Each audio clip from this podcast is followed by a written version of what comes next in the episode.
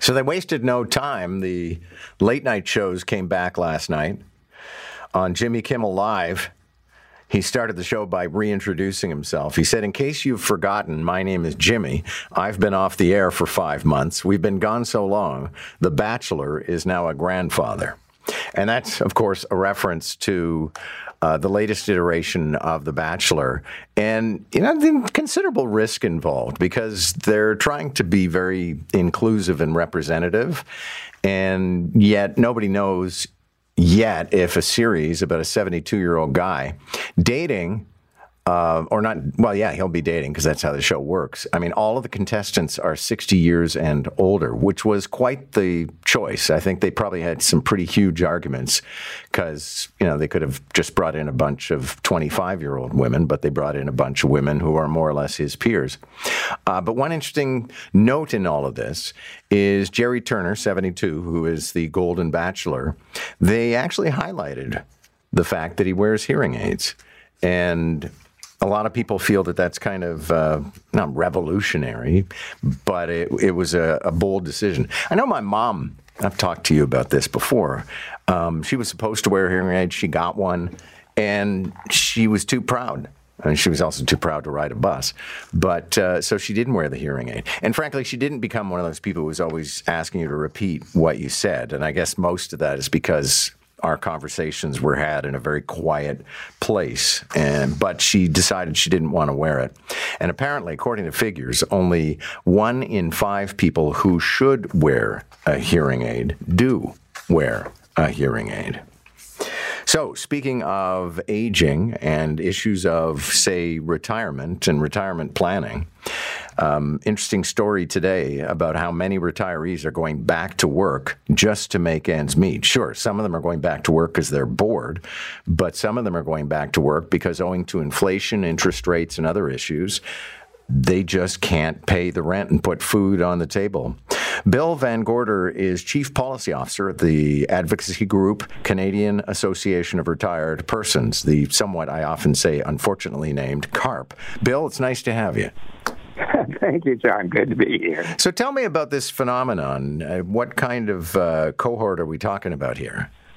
Well, it's it's uh, it's very interesting to uh, look at it. Uh, as you know, uh, we do surveys regularly right across the country, and our most recent one that that had uh, over three thousand responses. So a very worthwhile uh, section of the people responding, and we found that somewhere between twenty five and thirty percent of people over sixty five are working or would like to be working, but all of those only yeah, uh, uh, 43% are working because they need the, the income.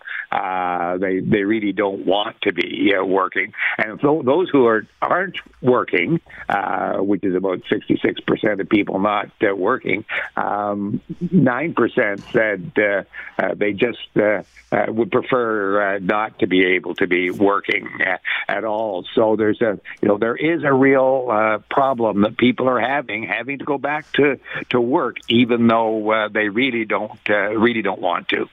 And one of the issues, if I understand it correctly, is that a lot of people are retiring and there's still a balance on their mortgage. It used to be you paid off your mortgage probably in your 40s or 50s. Now some people have either taken out a line of credit leaning on their house or they, you know, wanted to pay for the kids' university, so they're still in debt. Yeah, you're absolutely right. And there's a, there's another reason that they're still in debt, and that is uh, uh, many parents are now helping their their children uh, get their own accommodation, which means they're taking out mortgages uh, or loans on their on their own home so they can help the kids uh, have a down payment and and buy uh, buy their their own home. So the you know it certainly is the financial pressures that uh, our, our people are feeling that are causing this. And this sur- same survey that uh, uh, we did at the Canadian Association of Retired Persons, I prefer that long uh, title too. Um, forty-two percent said they're really worried about outliving their money.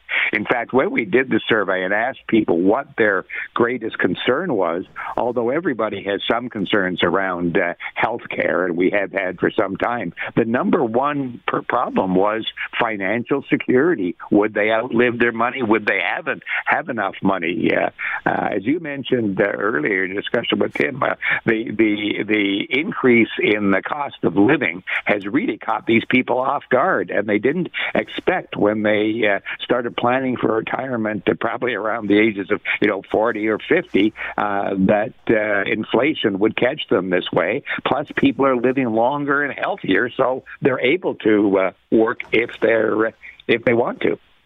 Okay, I guess the more hard asked amongst my listeners might be thinking right now, hey, plan for your retirement. This is your responsibility.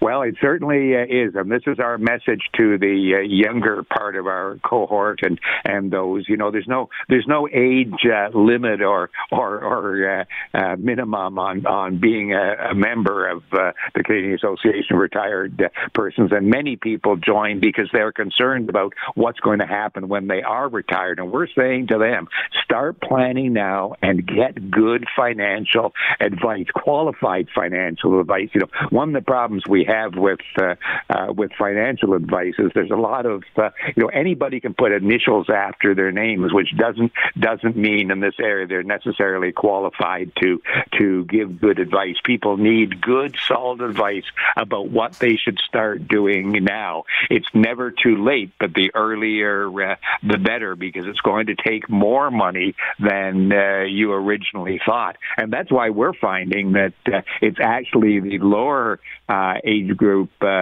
end of our of our cohort uh, uh, that are having the most problems. The people in their uh, late fifties uh, to early sixties, they're the ones that are more in trouble with not having enough money to live on than those at the other end of the uh, of the group. Thank you, sir. Anytime. Happy to do it. Bill VanGorder is with the Canadian Association of Retired Persons.